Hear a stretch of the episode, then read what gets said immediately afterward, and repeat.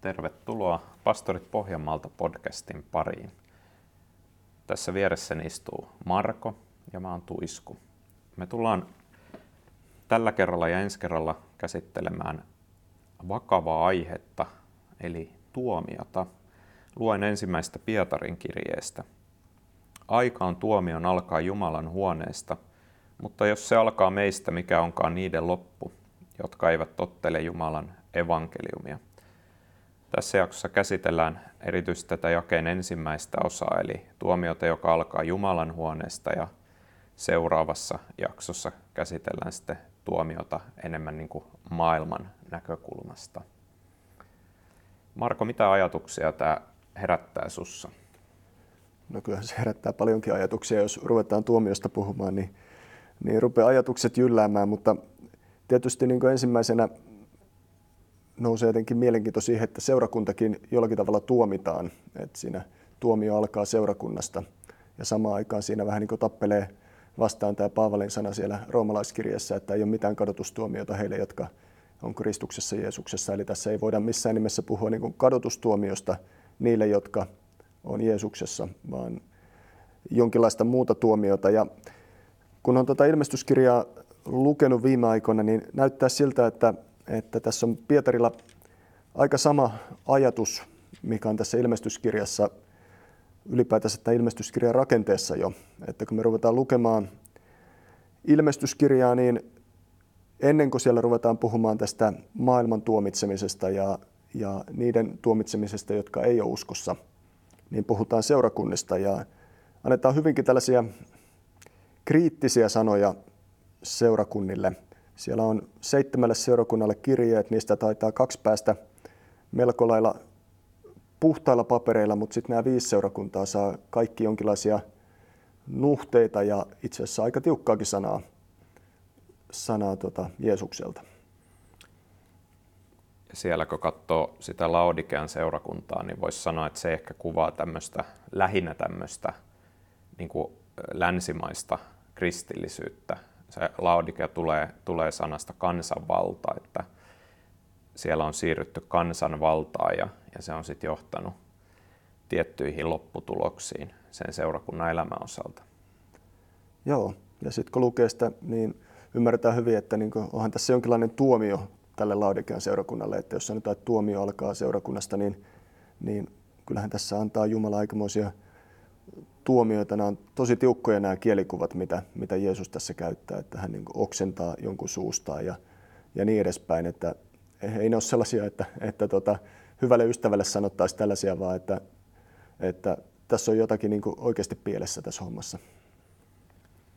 Kyllä, ja samanaikaisesti siellä on kuitenkin myöskin se Jeesuksen osoittama rakkaus ja kutsu palata siihen, mikä on oikein, mikä on totta. Että ei, ei tavallaan vaan niin kuin jätetä sitä tuomiota, vaan myöskin annetaan mahdollisuus, että, että te parannus palaa siihen, mikä on oikein ja totta. Kyllä, kyllä.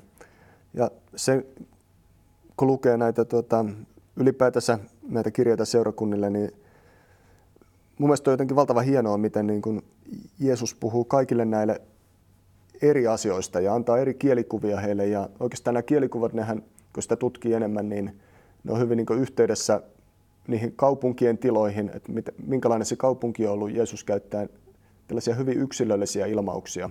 Ja jokainen siellä kaupungissa tiesi, että mihin nämä ilmaukset viittasi.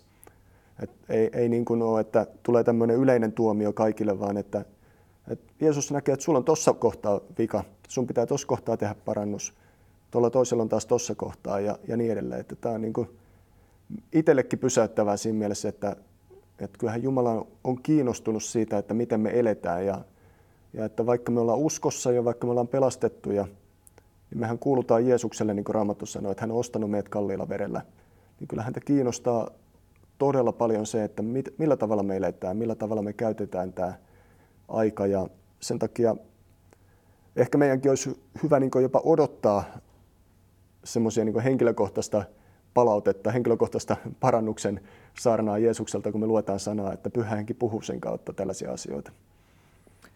Ja se on toisaalta, niin kuin Raamattu sanoo, että, että meidän ei tule väheksyä sitä kuritusta tai sitä, sitä nuhtelua – Ja, ja se on oikeastaan, kun on oppinut ja elänyt, elänyt raamatun äärellä, niin, niin, niin jotenkin se on myös sitä rakkautta, että hei, mua ohjataan, mua ojennetaan oikeaan suuntaan ja, ja, ja sitten myöskin se, että, että Jumala antaa sen oman voimansa, että me ei tehdä sitä omassa voimassa. Ja oikeastaan täällä Laodikean seurakunnassa niin on mielenkiintoista se, että sitä moititaan nimenomaan siitä, että, että, että sinä sanot, että olet rikas, olet rikastunut, etkä tarvitse mitään.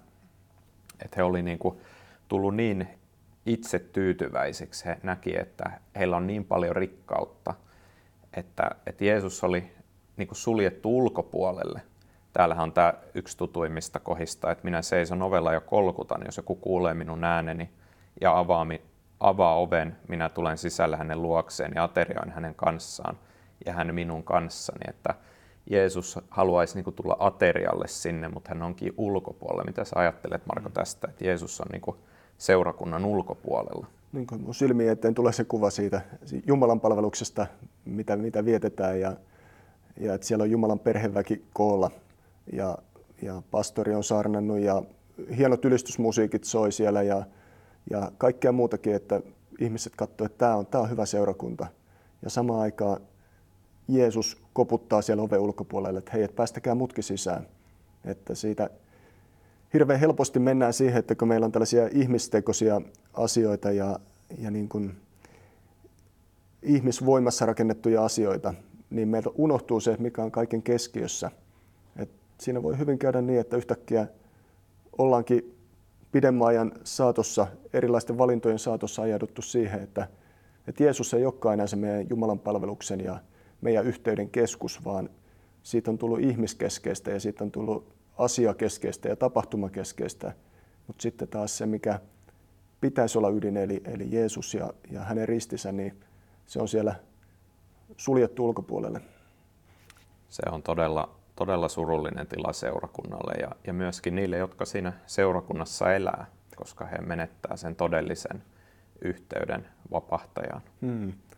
Mutta siellä varmasti sitten niin kuin sanotaan, että jos, jos joku kuulee minun ääneni ja avaa oven, niin sitten hän aterioi. Kuitenkin siinä on se toivo, että se ei, vaikka seurakuntakin olisi osiltaan niin kuin menettänyt sen keskuksen, niin silti Jumala kutsuu siellä myös niitä yksilöitäkin, että ei tämä niin kuin, ihminen ei jää toivottomaan tilaan siinäkään kohtaan. Ja, ja, ja, ja me nähdään tänään niin kuin aikana myöskin tähän voi, voi nähdä, että tämmöistä tietyn tyyppistä niin kuin seulomista, mistä Raamattu puhuu, niin tapahtuu. Eli ilmestyskirjakin puhuu, että, että joka tekee oikein, joka elää vanhurskaudessa, niin menee yhä pidemmälle vanhurskauteen, joka elää niin kuin vääryydessä, niin menee yhä pidemmälle siihen vääryyteen. Ja, ja tämä nähdään tässäkin ajassa, että, että on ihmisiä, jotka menee yhä syvempään suhteeseen Jeesuksen kanssa ja on seurakuntia, jossa selkeästi mennään yhä syvemmälle hänen sanansa. Ja sitten on ihmisiä ja on seurakuntia, jotka luopuu yhä pidemmälle siitä sanasta ja, ja, ja hylkää sen, mitä on Jumalan sana, sana, sanassa sanottu. Mutta meillä on tämä kutsu tänään, mm. että Jeesus seisoo ovella. Hän haluaa nyt tässä ajassa viedä meidät oikealle tielle ettei kerran sitten, kun on lopullinen tuomio, niin, niin ettei silloin olla väärällä puolella. Mm. Joo, ja jos miettii tätä, tätä aikaa, niin kyllähän me voidaan uskoa, että ei, ei se Jeesuksen sanoma välttämättä olisi hirveän paljon hellempi meille kuin se oli, oli näille seurakunnille. Että, että kyllä niin kuin Jeesuksella ihan varmasti on sanansa sanottavana sekä yksilöinä minulle, kaikille muille, mutta myös seurakunnille kokonaisuutena. Että, että itsellä nousee mieleen heti ensimmäisenä jotenkin sellainen teema, mitä näissäkin, näissäkin kirjassa nousee monessa kohtaa esiin, että tulisi palata jonnekin, tulisi palata sinne, missä on joskus ollut ja, ja ennen kaikkea palata siihen niin kuin läheiseen suhteeseen Jeesuksen kanssa, palata siihen Jumalan sanaan ja palata siihen rukoukseen ja, ja palata siihen, että, että niin kuin kaiken keskiössä on, on Jeesus. Kaiken keskiössä on se suhde, mikä meillä on hänen kanssaan. Ja toinen, mikä sitten on, että tässä ajassa erityisesti tuntuu, että tällainen itsensä kieltäminen on jotenkin unohtunut, mutta se on kuitenkin aika keskeinen osa myös raamattua ja uskoa, että, että meidän tulisi kieltää itsemme ja seurata Jeesusta. Että se, mitä me, me niin kuin halutaan, mitkä on meidän, meidän tällaiset luonnolliset halut ja toiveet ja unelmat, mutta jotka on kuitenkin ristiriidassa Jumalan sanan kanssa tai Jumalan tahdon kanssa, niin eihän niitä Jumala kato hyvällä, ei, ei missään nimessä, vaan hän niin kutsuu, että palatkaa siihen sanaan ja palatkaa siihen, mitä, mitä mä oon teille jo opettanut kauan aikaa sitten. Kyllä, ja se kutsu siihen ensirakkauden aikaan, kun me vastataan siihen ja me eletään siinä, niin, niin se on oikeastaan sitä parasta, missä, missä me voidaan olla. Mm, ja se tuo kohta on hyvä, hyvä. Mä muistan itsekin, että tuohon kohtaan mä joskus pysähdyin itse todenteolla tuohon, että palasi siihen ensimmäiseen rakkauteen, että Jumala, Jumala joutuu välillä aina kutsumaan, kutsumaan uudestaan siihen, että, että tämä on, tämä on niin kuin ehdottoman tärkeä juttu, että sä et voi niin kuin ruveta vaan suorittamaan tätä uskoa, vaan että sun täytyy palata siihen ensimmäiseen rakkauteen. Ja se on hienoa, kun joskus saa kuulla sen Jumalan puhuttelu sydämessä että, ja sanan kautta, että se tulee todella kohti. Ja sitä ei kannata pelätä. Mä niin kuin halusin rohkaista siihen, että älkää pelätkö sitä, että jos tulee, tulee tämmöinen niin kuin Jumalan nuhtelu tai, tai Jumalan kuritus, vaan että sehän on niin kuin rakkautta nimenomaan, niin kuin tuossa puhuttiinkin, että se ohjaa meitä oikeaan suuntaan. Rukoillaanko Marko omalle kohdalle ja myöskin kuuntelijoille, että, että saataisiin elää siinä ensirakkauden ajassa lähellä Jeesusta? Joo, tehdään näin. Herra, me kiitetään siitä, että sinä lähestyt meitä rakkauden kautta ja me kiitetään siitä, että sinä kutsut sinä rakkaudessasi meitä myös yhä lähemmäs sinua uudestaan ja uudestaan, silloinkin kun me ollaan ehkä ajauduttu omien valintojen tai, tai muiden elämäntilanteiden kautta kauemmas sinusta. Herra, mä rukoilen, että me otettaisiin vastaan se nuhtelu ja kurituskin, mitä sä joskus meille annat, jotta me saataisiin olla yhtenä päivänä valmiina siihen, kun sinä tulet sitten tuomitsemaan eläviä ja kuolleita. Herra, kiitos siitä, että sinä tänäänkin armossasi kutsut meitä Kiitos siitä, että se mahdollisuus on, että me saadaan avata se ovi ja että sä tulet sisään, sä tuut aterioimaan.